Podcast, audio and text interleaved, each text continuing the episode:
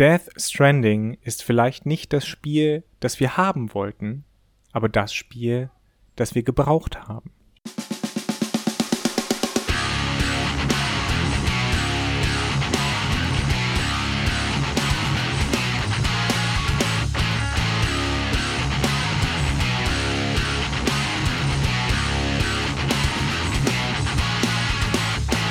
Und damit hallo zu einer neuen Folge von Mehrspieler. Tatsächlich einer neuen Folge. Ich weiß, wir haben letzte Woche erst eine gemacht, aber es fühlt sich immer noch so frisch an, weil wir ja jetzt doch so ein bisschen Sommerpause haben konnten, die weder für Johannes noch für mich wirklich erholsam gewesen ist. Aber wir wollen nicht schon wieder mit Meckern anfangen. Das kommt noch genug, wenn wir über ein Spiel wie Death Stranding sprechen. Bei eurem Games Podcast von Daran geht die Welt zugrunde und oder Robots and Dragons.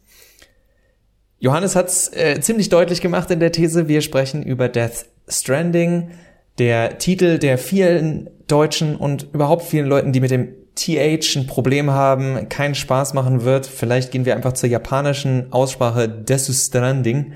Äh, wir werden rüber. heute, wir werden heute wahrscheinlich auch öfters mal stolpern und ihr werdet sehr ja. viel prononciertes Death Stranding hören. Genau, weil man, weil man, also es ist kein, kein leicht zu sprechender Titel. Es sei denn, man macht einfach ein Desse draus.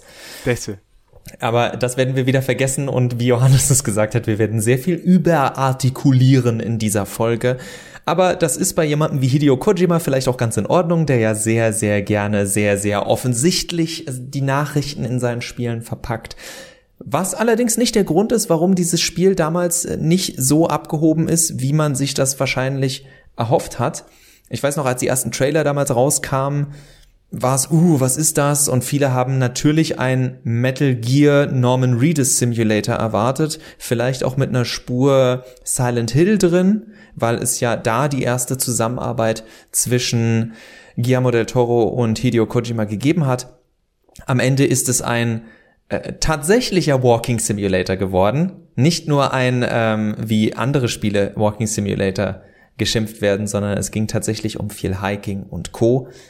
Und ja, wir reden jetzt viele, viele Monate, nachdem dieses Spiel rausgekommen ist, über ein Jahr nachdem dieses Spiel rausgekommen ist, wieder darüber, weil wir dachten, es ist trotzdem ein schöner Abschluss für die letzten zehn Jahre Videospiele. Ähm, ich glaube, als es dann so die erste, das, die erste Gameplay-Demo gab von Death Stranding mit Hideo Kojima und irgendeiner weiblichen Angestellten da, da waren viele Leute so, ah, okay, man kann pinkeln. Und dann wächst da ein Pilz, cool. Und Norman Reedus wartet durch Wasser. Okay. Und, und du, kann, du, kannst Leitern an die Wand legen, die sich genau, dann ausfahren. Kann, das weiß ich noch. Das war bei diesem ersten Gameplay dabei. Das konnte man, genau. Und diese, mich hat beim Spielen dieses, diese Verwirrung so ein bisschen nach dem Motto, das ist es jetzt, Fragezeichen. Mich hat das nie so ganz losgelassen. Und als ich so ein bisschen drüber nachgedacht habe, äh, kleiner, kleine Werbung in eigener Sache. Ich habe äh, über Death Stranding und viele andere Science-Fiction-Spiele äh, für das Science-Fiction-Jahrbuch 2020 geschrieben, das im, ich glaube, September diesen Jahres rauskommen soll. Ist ein Rückblick auf die Science-Fiction in Deutschland und äh, international des letzten Jahres, also deswegen Jahrbuch 2020. Nee, es heißt 2021, aber es ist das, es geht um das Jahr 2020. Ist ein bisschen verwirrend. Egal. Und als ich da ein bisschen drüber nachgedacht habe, dachte ich mir, was ist eigentlich so das, das, das grundlegende Gameplay, äh, also die Spielmechanik, die grundlegende Spielmechanik von Death Stranding. Und tatsächlich hatte ich so das Gefühl, da ist gar nicht so viel eigentlich. Es ist das Laufen von A nach B, es ist das Überwinden von Hürden mit den äh, Mitteln, die man sich selbst geben, gegeben hat, also zum Beispiel eben Leitern oder diese, diese Kletterseile und so weiter. Aber mehr ist es eigentlich auch nicht. Und das ist dann doch, finde ich, relativ dünn. Wir können jetzt natürlich darüber sprechen, was ist eigentlich Spielmechanik und so weiter. Sid Meier, ganz kurz, nur als, als Gedankenanregung. Sid Meier hat das mal genannt, ne, eine Abfolge interessanter Entscheidungen. Ich würde, ich finde das nicht unbedingt ganz aussagekräftig, äh, diese, dieses Zitat, aber wenn man das mal als Orientierung nimmt, dann muss man sagen, so viele interessante Entscheidungen fällt man dann doch nicht in Death Stranding. Ich werde darauf nachher noch genauer eingehen, weil wir sonst uns gleich zu sehr verzetteln in diesem ganzen Gameplay-Thema. Auf jeden Fall, was Johannes auch mit dieser Aussage mit deutlich machen will, der Grund, warum dieses Spiel nicht so abgehoben ist, warum es die Spielerschaft durchaus spaltet, ist in unseren Augen in erster Linie das Gameplay. Ko Kojima Stories, also die Story, die werden wir heute so gut wie gar nicht besprechen, weil es wird Leute geben, die sie gut finden, es wird Leute geben, die sie schlecht finden es ist eine Science-Fiction-Story, was es nochmal für viele Leute nicht zugänglich macht, weil ich, ich kenne viele Leute, sobald ein Drache auf dem Bildschirm ist, ah nee, mit so Fantasy-Zeug kann die nichts anfangen. Sobald da irgendwas komisches auf dem Bildschirm ist, kann die nichts mehr anfangen. Völlig in Ordnung und Kojima hat sowieso nochmal ein sehr, sehr, eine sehr, sehr steife Schreibe, zumindest im Englischen. Jeder muss alles immer erklären, also Kojima verstößt gegen jede Regel von Show, Don't Tell, beziehungsweise am Anfang des Spiels gibt es Szenen, die unglaublich gut sind, was das angeht, und danach erklärt er einfach alles, was diese kleinen Würmchen sind, die man essen kann, warum das Wasser zu Monster Energy wird, anstatt es einfach nur ein Joke sein zu lassen, weil ja, wir verstehen, Monster Energy hat euch viel Geld gegeben, ist völlig in Ordnung. Product Placement, ihr seid nicht die Ersten, die es macht, ist völlig in Ordnung, aber alles wird erklärt. Egal. Das Gameplay ist im Endeffekt, ich laufe von A nach B, ich habe ein paar Items dabei und äh, ich benutze die, um irgendwie über einen Berg rüberzukommen oder sonst was und manchmal tauchen plötzlich Geister auf oder es regnet und ich muss mich beeilen, damit mein Gepäck nicht kaputt geht. Da passiert schon viel. Ich werde nachher nochmal genauer darauf eingehen, warum ich denke, dass da durchaus Potenzial drin ist, das vielleicht bei Johannes in meinen Augen auch äh, verständlich und Johannes als stellvertretend für viele andere Spieler nicht angekommen ist oder nicht so angekommen ist, wie es hätte ankommen können. Aber der Grund, warum wir jetzt trotzdem über ein Spiel reden, bei dem wir anfangen mit, naja, also wir verstehen schon, warum es viele Leute nicht so gut finden, ist, dass Death Stranding oder Desu Stranding das fortgeführt hat, was durch Dark Souls in der letzten Dekade reingekommen ist. Denn was bei Dark Souls oftmals vergessen wird, wenn darüber gesprochen wird, denn dann geht das Gespräch um, oh, die Spiele sind so schwer und es war dieses Get Good und dieses Belohnungsprinzip. Da ist aber noch was anderes. Ihr könnt anderen Spielern Hinweise hinterlassen. Und da wurde gerne von asynchronem Multiplayer gesprochen. Und ich habe damals, als ich diese Spiele gesehen habe, gesagt, Bullshit irgendjemandem einen Hinweis zu hinterlassen, besonders weil die meisten so schlecht geschrieben sind, dass sie dir nichts helfen. Von den Trollen will ich mal gar nicht anfangen. War das für mich so ein, ja, okay, aber es hat mich nie so gepackt, dieses Prinzip asynchroner Multiplayer. Bei Death Stranding. Bah. Bei Death Stranding hat's dann aber wirklich Klick gemacht bei mir. Death, Death Stranding. Bei Death Stranding nur für, für die Leute, die es bis heute nicht angerührt haben, es gibt Zonen, die ihr freischalten müsst. Und wenn ihr eine Zone freigeschaltet habt, also diese Zone ans Netzwerk an, äh, angeschlossen habt, ist das auch der Moment, in dem das Spiel sagt, jetzt kannst du nicht alle, aber zumindest einige von den Sachen nutzen, die andere Leute hier gebaut haben. Und zu gebaut zählen auch abgelegte Leitern oder Seile, an denen man sich abhangeln oder hochkraxeln kann. Und ich weiß noch, wie ich mich geärgert habe, dass ich mich viel zu lange in dem Spiel, weil das Spiel mir das nicht deutlich genug gemacht hat, ich habe mich viel zu lange am Anfang noch in diversen Gebieten aufgehalten und mich mit die mit rumgeärgert und dann habe ich den Bereich freigeschaltet und plötzlich waren da Hilfen, wo ich dachte, oh, das hätte ich mal echt gebrauchen können. Das ist ja hilfreich und so hat das Spiel bei mir tatsächlich irgendwann auch Klick gemacht. Und ich finde, dass das Besondere ist nicht nur, dass man dann die Geräte und die Werkzeuge von anderen Leuten benutzt, sondern vor allen Dingen, dass man gemeinsam Dinge erschafft. Ähm, also man baut zum Beispiel Straßen, äh, man baut Brücken gemeinsam, äh, man baut äh, Unterschlupfe oder oder äh, Basen äh, zwischendrin auf auf halbem Weg äh, zwischen zwei Zielen und das ist für mich äh, erstens nicht nur äh, tatsächlich dann die Definition von asynchronem Multiplayer. Dark Souls hat das natürlich mit diesen Hinweisen angedeutet, aber, aber wenn man an Dark Souls und Multiplayer denkt, dann denkt man halt immer noch entweder an PvP oder PvE, ja, äh, Praise die, the die Sun Penner, so. die in dein Spiel reinkommen. Ja, gerade dann, wenn du es nicht gebrauchen kannst. Das hat Dark Souls nicht, äh, das hat Death Stranding hat das nicht, sondern ähm, man baut eben gemeinsam diese Sachen auf. Und das ist für mich auch, selbst wenn das Gameplay äh, das, das eigentliche, das oberflächliche Gameplay, sage ich mal, das A nach B äh, ablaufen, vielleicht nicht so fesselnd ist, dieses gemeinsame Aufbauen ähm, ist dann wiederum ein Gameplay-Aspekt, ein, ein Aspekt der Spielmechanik, den ich sehr, sehr interessant finde und der für mich auch eigentlich den, den Kern des, und ich sage es jetzt mal, revolutionären Charakters dieses, Spiel aus, dieses Spiels ausmacht. Es ist äh, so oft, äh, haben wir beide auch uns hier in Mehrspieler drüber unterhalten, dass wir oft genug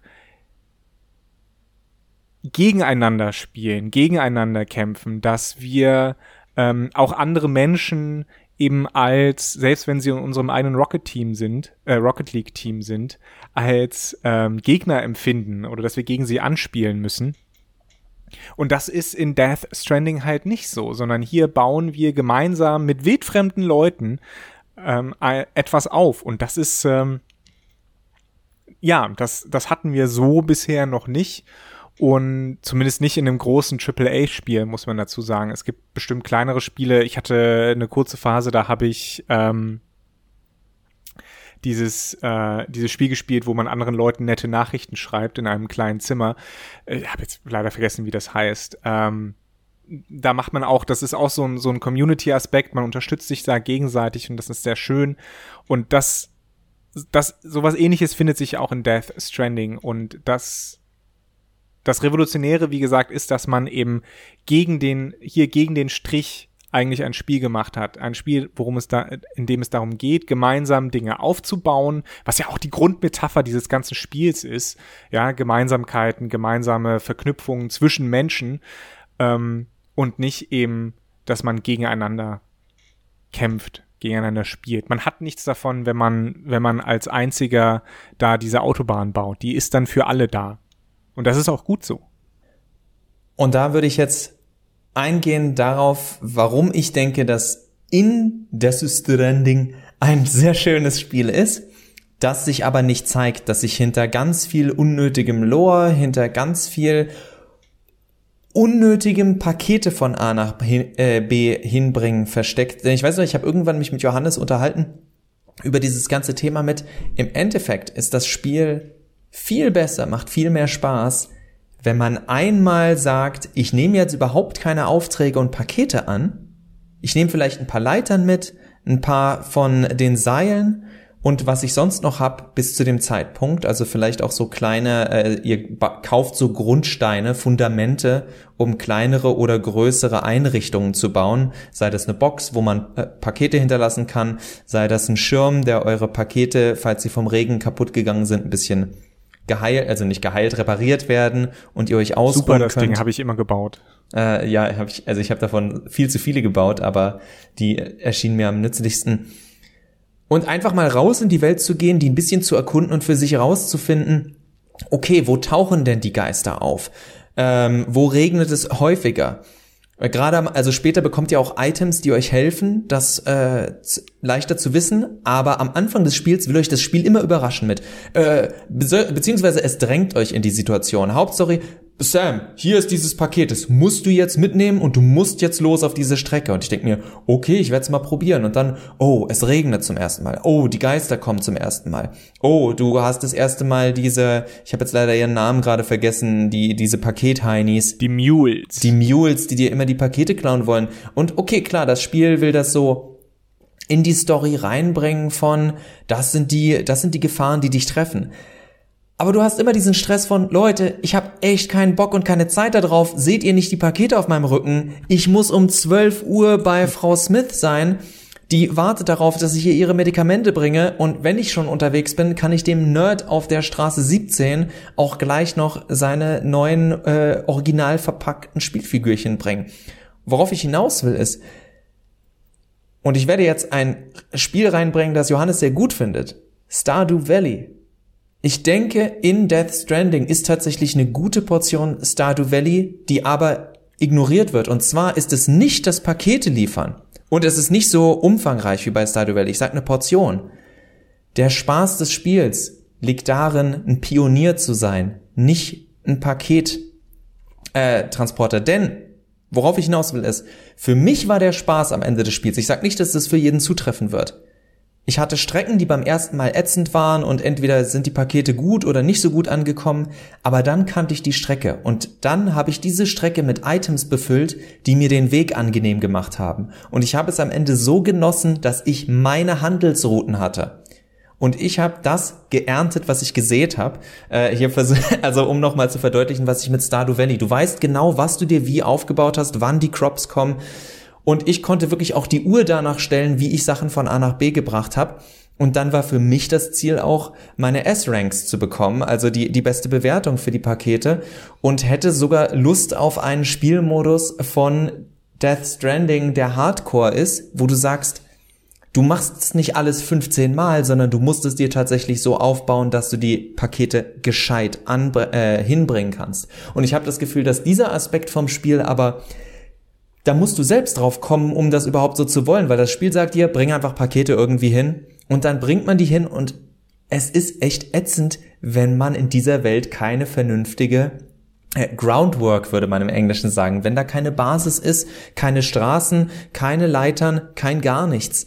Diese Welt ist darauf ausgelegt, unangenehm zu sein für Sam. Und für mich war tatsächlich der Spaß, es wie in einer Lego-Kiste, die alles so umzubauen, in dieser Welt, dass es mir Spaß gemacht hat oder schnell und flüssig ging, von A nach B zu kommen. Und da liegt für mich das gute Spiel in Death Stranding. Das wird aber ein Spiel sein, das wahrscheinlich 70 Prozent der Leute, die es angefasst haben, mindestens so nicht gespielt haben, weil das Spiel nicht sagt, dass das einen Vorteil bringt oder bringen könnte. Nee, definitiv. Das ist, glaube ich, ein sehr äh, valider, valider Zugang zu diesem Spiel. Ähm, ich sehe da nur halt das Problem, dass dir das Spiel ja auch erst nach und nach die Mittel gibt, wirklich diesen, dieses Groundwork zu legen, ja, also dieses Fundament für eine ordentliche Zustellung zu legen. Ähm, jetzt weg von den Großprojekten wie halt so eine Straße, sondern einfach so Sachen wie dann die Seilbahnen, die man bekommt, ja, oder äh, eben auch diese Schirme, das äh, liefert einem das Spiel erst nach und nach. Und das ist eigentlich auch okay so, dass es das erst nach und nach liefert. Aber dann hat man halt schon 20 Stunden investiert und den, den, das Hauptgameplay schon äh, im Grunde genommen runtergeschluckt, aller ich muss hier diese Pakete transportieren. Und ja, das ist, das ist halt so ein bisschen das Problem in dem Pacing auch dieses Spiels. Nicht der Story, sondern im Pacing äh, des Spiels, dass es die äh, tatsächlich den Anreiz dazu, sich diese Welt selbstständig zu erschließen, erst relativ spät wirklich gut gibt.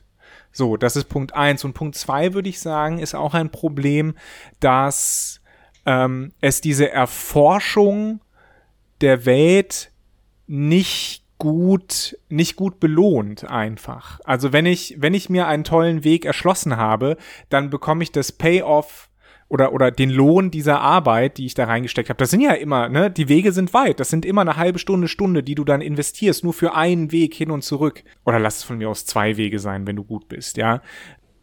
Diesen Payoff bekommt man dann erst nochmal zwei oder drei Stunden später, wenn man dann entsprechend die, die äh, Auslieferungsmissionen hat. Und das ist schon sehr viel verlangt von modernen Spielerinnen und äh, von modernen Spielern. Vor allen Dingen, weil man eben keine, keine Belohnung erhält, wenn man da eine schöne Aussicht hat oder sowas, ja. Also, wenn ich, ne, tut mir leid wieder für das Beispiel, wenn ich an Breath of the Wild denke, ja, ähm, du gehst auf einen, einen hohen Berg und dann hast du zumindest da vielleicht irgendwie einen Koroksamen ja, oder ähm, findest da zwei, drei Zutaten, die dir nützlich sind, oder hast zumindest, siehst, siehst einen neuen Tempel oder einen neuen Turm, den du, den du besteigen kannst oder sonst irgendwas. Das hast du bei Death Stranding halt nicht. Und das ist diese, diese Belohnung eben, von, von der ich spreche, die sehr, sehr verzögert kommt. Und das ist etwas, was du in AAA-Spielen heutzutage eigentlich, das, das geht nicht mehr. Das, das geht mir auch so. Also ich, ich, ich bin da auch zu hyperaktiv oder so, keine Ahnung. Beziehungsweise, und da würde ich zum so abschließenden Punkt, zu dieser kleinen nochmal äh, Throwback-Geschichte, warum es immer noch interessant ist, 2021 über Death Stranding zu reden, nehmen Du sagst, das äh, geht heute gar nicht mehr, also sollte nicht mehr gehen in AAA-Spielen. Mein Vorwurf ist gerade, dass ich das Gefühl habe, dass Death Stranding das aus ganz vielen anderen Spielen genommen hat und mich nämlich genau erinnert an diesen Item-Überfluss oder Trinket-Überfluss, also Objektüberfluss, den man hat in ganz vielen Spielen. Denn irgendwann hast du in Red Dead Redemption 2, oh, wir brauchen Geld, wir brauchen Geld. Und am Ende des Spiels hat Arthur zwei Millionen Dollar auf seinem Konto und man denkt sich, Moment, wovor läuft, läuft diese Gruppe eigentlich weg? Arthur kann euch hier ganz allein rausbringen. Ja, aber eigentlich geht die Story ja darum, dass es Charaktere sind, die ihrer äh, Identität nicht entfliehen. Ja, komm, halt die Klappe. Es reißt komplett aus dem Spiel raus, wenn du sagst, Geld ist ein Problem für diese Leute. Und das gleiche, ich denke zwar, dass Death Stranding das probiert mit, dass die, du findest viele Sachen. Nee, du hast recht, äh, dass du an ganz viele Orte kommst, die sind einfach leer, wo man das Gefühl hat, okay, die Karte hier ist vergessen worden. Äh, aber mir geht's ja so, auf vielen der Aufträge dachte ich, oh, da liegt ein Item rum, äh, was ich da und dahin bringen könnte. Oder, uh, äh, eine 400er Ressource oder eine 1000er Ressource sogar. Die ist jetzt ziemlich schwer, aber wäre cool, wenn ich die bekomme. Aber um überhaupt irgendwann erstmal ein Gefühl dafür zu bekommen, was diese Anzahl von Ressourcen bedeutet, muss man schon so weit im Spiel sein, um ein Gefühl dafür zu haben, also schon aus dem Kopf zu wissen, okay, für so einen Bunker brauche ich diese drei Stoffe, davon 2000, davon 1000, davon 800 und solche Sachen. Wenn man sowas im Kopf hat, dann fängt das an, alles für mich durchaus Sinn zu machen, diese Welt zu erforschen. Aber es dauert, also das ist da halt das Hauptding, es dauert zu lange. Und das ist für mich die größte Krankheit, die Death Stranding übernommen hat aus den letzten zehn, eigentlich schon 15 Jahren Videospielgeschichte, weil ich weiß noch, dass es, dass ich das erste Mal den Ausdruck Bang for your Buck gehört habe bei Fallout 3. Das war das erste Mal, dass es so hieß, also egal, ob ihr das Spiel jetzt gut findet oder nicht, ihr bekommt auf jeden Fall eine Menge Holz für euer Geld. Und ich denke mir, ja, aber wenn ich allergisch gegen Holz bin, dann bringt mir das irgendwie nicht viel. Irgendwas in dem Holz ging, dass du dann allergisch bist oder der Harz. Keine Pollen. Ahnung. Du bist allergisch gegen Ahornblüten oder so. Also und dann, dann äh, funktioniert das Ganze irgendwo nicht mehr. Und Johannes hat es jetzt mehrere Male erzählt, wenn man sich Zeit lässt mit Death Stranding und dann nicht durchrennt, dann wird man 40 bis 60 Stunden auf jeden Fall daran sitzen. Und, und ja, also noch ganz kurz, und um ganz fair zu sein, und ich weiß, das ist nicht die populärste Meinung, wenn ich 40 bis 60 Stunden an einem Spiel sitze, das in erster Linie versucht, über Gameplay zu funktionieren, dann ist es zu lang. Also ich bin, ich bin jemand, der JRPGs spielt und die können sich auch schon mal ziehen. Da gebe ich aber auch zu, dass vieles nicht klassisches Spielen ist, sondern das ist meistens sehr viel Text lesen, mit sehr vielen Leuten reden und das macht Death Stranding nicht. Und ich wäre auch von, keine Ahnung, einem Call of Duty genervt, wenn ich 60 Stunden lang ballern muss. Äh, irgendwann ist man, ist man so durch und hat diese eine Gameplay-Schleife einfach satt. Und äh, da ist Death Stranding auf jeden Fall drin. Es hat jede Menge kleine Logs, die ihr finden könnt und die Belohnung ist immer noch mehr Text, noch mehr Text und noch mehr Erklärung, aber nicht wirklich was erklären. Und das erinnert mich an viele Spiele wie Assassin's Creed Syndicate, sammel die 100 Flaschen. Und da, da steht nichts auf diesen 100 Flaschen. Die kann man dann vielleicht noch beobachten und sogar drehen. Ui. Aber es hat überhaupt nichts mit Belohnung im Sinne von Spielplas, äh, Spielspaß, weiterem Gameplay oder wirklichem Insight in die Story zu tun. Und das finde ich so schade, dass, dass das etwas ist, was mir Death Stranding auch nochmal so deutlich gemacht hat, warum mich Videospiele an vielen Ecken in den letzten zehn Jahren immer wieder genervt haben. Wir hatten das ganz am Anfang, ähm, oder du hattest das ganz am Anfang gewähnt, Death Stranding nimmt ganz viele Einflüsse aus AAA-Spielen ähm, und, und verwurstet sie und man hat das Gefühl, es muss halt da sein, weil die Erwartung da ist, aber das Spiel profitiert überhaupt gar nicht davon. Das also macht es ist man zum halt einen, so. Das macht man halt so. Es ist zum einen die Länge, ja. Ähm, wenn dieses Spiel eben nicht 40 bis 60, sondern so 20, 25 Stunden lang wäre, dann würden wir hier nicht sitzen und äh, das kritisieren. Dann wäre es ein gutes Spiel, dann wäre es eine tolle Erfahrung. Aber so ist es für viele Leute wahrscheinlich wirklich einfach ein bisschen Arbeit, ein bisschen Zeitverschwendung auch. Und ja, das ist eigentlich nicht der Sinn von Videospielen, wie wir so oft, äh, wie wir so oft her, her, herausgearbeitet haben. Zum anderen ähm, sind Elemente da drin. Es gibt äh, Abschnitte, in denen, das sind quasi so Traumwelten, nenne ich es mal, in denen ähm, der Protagonist Sam dann eine äh, Knarre in die Hand gedrückt bekommt und dann sich gegen andere Leute wehren muss. Und das ist so ein krasser Bruch mit dem, was du eigentlich machst in diesem Spiel, dass man sich fragt, was soll das hier? Warum mache ich das? Was, was ist hier, warum muss ich hier plötzlich ballern? Und das macht noch nicht mal, das macht weder viel Spaß, noch ist es irgendwie wirklich gut gemacht. Und das ist auch einfach nur drin, weil wahrscheinlich irgendjemand gesagt hat, du, Hideo, ist ja alles ganz nett, aber kannst du noch was für die Leute reinmachen, die Phantom Pain vielleicht eher auf die aggressive Art gespielt haben? Ja, also, äh, auch das ist, ist, ist so ein ganz klarer Einfluss von AAA-Spielen, der nicht hätte sein müssen.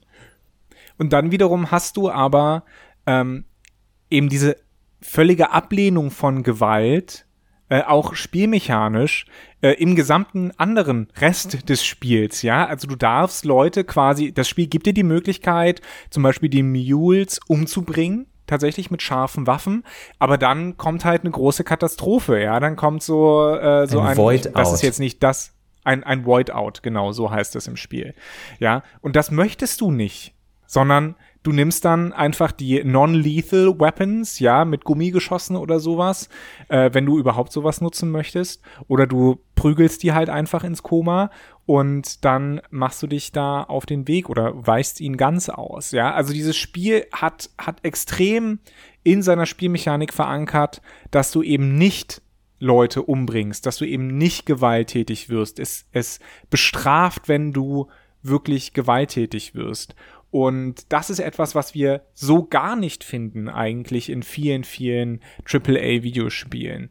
Und äh, was wir, wir haben viel über The Last of Us 2 gesprochen, The Last of Us Part 2, wie es ja eigentlich heißt, sorry da haben wir viel drüber gesprochen und da haben wir viel über Gewalt gesprochen und Death Stranding ist quasi so der Gegenentwurf zu The Last of Us Part 2, was, was Gewalt angeht. Und das finde ich auch wieder so einen revolutionären Aspekt, der aber total untergeht in dieser Länge, in, in all dem, was Death Stranding nicht so gut macht. Und das ist eigentlich total schade. Ich bin, ich bin wirklich, vielleicht jetzt auch zum Ende hin, ich bin wirklich so ein bisschen hin und her gerissen, was dieses Spiel angeht. Zum einen denke ich mir, ist eigentlich toll, wie viel, wie viel Arbeit da reingeflossen ist. Die Grafik, die, die, die äh, Landschaften, die das Spiel entwirft, sind toll. Ähm, auch die, die Animationen und, und die Figuren sind gut animiert. Man hat manchmal ein bisschen Uncanny Valley, aber trotzdem, ja, äh, das ist wirklich toll. Aber dann gibt es so viele Sachen, die einfach, ja, total sperrig sind und einfach nicht sein müssten, dass, das, dass man sich wirklich ärgert einfach. Es gibt jetzt noch zwei, drei Punkte, die ich habe, aber dann wird die Folge zu lang. Äh, vielleicht reden Johannes und Mir ich. Mir egal, du musst schneiden. Äh, vielleicht reden Johannes und ich auch noch mal über das Thema Spiellänge. Ich schneide hier nur ganz kurz an, das wollte ich nämlich eben noch einwerfen. Dieses ganze 40, 50, 60 Stunden Spiele kommt aus einer Zeit. Vielleicht reicht auch diese Anmerkung für mir. Ich bitte jetzt Johannes nicht auf diesen Punkt einzugehen. Das kommt aus einer Zeit, in der wir uns gefragt haben, welches Spiel spiele ich das nächste halbe Jahr? Und so ist, also ich glaube auch, dass Death Stranding bei den Leuten, die es vielleicht nicht so intensiv gespielt haben, aber trotzdem über lange Zeit gespielt haben, dass es da auch durchaus gut abgeschlossen hat, wenn man die Story einfach mal pff, einem egal war, weil man dachte, oh, jetzt mal so eine Paketmission machen, da hätte ich eigentlich Bock drauf. Aber dieses, das immer und immer wieder hintereinander machen, wie die meisten ja von uns spielen, äh, macht halt nicht so viel Spaß. Der andere Punkt, ganz wichtig, was Johannes gesagt hat, das würde ich nochmal äh, festhalten wollen, dass das auch wirklich ankommt. Das Wichtige bei Death Stranding ist nicht nur, dass es, oder beziehungsweise das Wichtige ist nicht, dass es den Spieler bestraft dafür, Gewalt anzuwenden, sondern dass es sagt, du kannst das machen. Du kannst sogar weiterspielen, denn nach einem Void-Out ist kein Game Over. Also ja, ihr werdet zurückgesetzt, aber da ist dann ein riesiger Krater, als wäre eine Bombe eingeschlagen und der bleibt auch. Ihr könnt diese ganze Welt mehr oder weniger kaputt machen, indem ihr lauter Voids, äh, Void-Outs macht. Äh, großes Kompliment da an die Entwickler, dass sie sich so einen Blödsinn auf sich genommen haben. Und, ganz kleiner Spoiler, es gibt verschiedene Enden. Und die Enden hängen davon ab, ob ihr das macht, was die meisten Videospiele von euch verlangen, und zwar, well, guess I'm gonna kill someone. Oder ob man sagt, gibt es einen anderen Weg. Das ist nicht revolutionär, aber dieses Spiel ist sehr konsequent in seinem, es geht hier ums Zusammenleben und Zusammenarbeiten. Bis zum Schluss. Und wer das nicht machen will, der wird auch durch dieses Spiel durchkommen, aber ihr werdet keine guten Ratings bekommen Ihr werdet nicht das Gefühl haben, dass ihr irgendwelchen Spaß an diesem Spiel hattet, weil das, ich will das jetzt nicht in Schutz nehmen, aber das Action-Gameplay ist halt auch schwach in dem Spiel. Also wer das freiwillig die ganze Zeit macht, selbst schuld. Und das ist keine Verteidigung davon, dass es ein gutes Spiel ist, weil das sehe ich eher wie Johannes mit es ist sperrig, aber es ist konsequent in dem, was es tun will. Wogegen, weil Johannes es eben angebracht hat, ein Last of Us 2 sich halt anhören muss, nee, sorry, ihr gebt mir nur Möglichkeiten, um zu morden. Ihr gebt mir keine Story, und auch kein Gameplay an die Hand, um Ellie einen anderen Weg finden zu lassen für ihre Rache. Sie könnte ja wenigstens alt, äh, neutestamentlich sagen, Auge, Auge um Auge, Zahn um Zahn. Ich will niemanden von... Alttestamentlich. Äh, nee, neue war, äh, ja, äh, alttestamentlich, genau, alttestamentlich. Neue war ja dann halt die Und Wacke eigentlich, hin. eigentlich hatte das schon, hatte das schon der Kodex von Hammurabi, glaube ich. Ja, ja, genau, aber die Christen müssen ja wieder was für sich vereinnahmen. Whatever. Auf, auf jeden Fall, es hätte ja sein können, dass man sagt, nee, man kann das Spiel so spielen, dass Ellie wirklich nur Abby umbringen möchte. Als Schuldiger. Aber äh, du musst ja mindestens diese ganze Gruppe da äh, auf brutalste Weise hinrichten. Und das sind Sachen, wo Death Stranding sagt, so weit gehe ich nicht, auch wenn die Story viel zu verschwurbelt ist. Es geht mir nur darum, euch zu zeigen, alles ist erlaubt, frei nach Metal Gear Solid, aber das Spiel macht euch super deutlich, was es euch vermitteln will. Und das können von mir aus noch viel, viel mehr AAA-Spiele probieren und machen, anstatt wieder einen neuen Glory-Kill-Modus einzubauen oder dass ich irgendwelche Artikel von Journalisten lesen muss zu, das ist total cool, dass jetzt der im nächsten Battlefield oder Call of Duty diese total überdrehten Maps kommen, weil, dass man so ein bisschen von, aus, äh, das abstrakter macht und es nicht so ernst nehmen muss mit der Gewalt. Ja, oder halt mal kein Spiel über Gewalt machen aber das wäre wahrscheinlich zu viel verlangt. Da sehen wir uns 2031 frühestens wieder. Das war mehr Spieler. Vielen Dank fürs Zuhören. Wir hoffen, ihr hattet Spaß an dieser Rückschau auf Death. Death Stranding, nennt es wie ihr wollt. Das, das letzte Kojima-Spiel. Und wir hören uns bald wieder. Johannes hat viel Spaß gemacht. Vielen Dank. Ja, danke auch, Max. Ich wollte jetzt eigentlich noch einen zehnminütigen Monolog halten, aber du hast mich jetzt abgeschnitten, deswegen äh, sage ich jetzt auch nur mal auf Wiederhören und tschüss. Schneide ich alles raus. Die Folge ist am Ende fünf Minuten lang. Tschüss.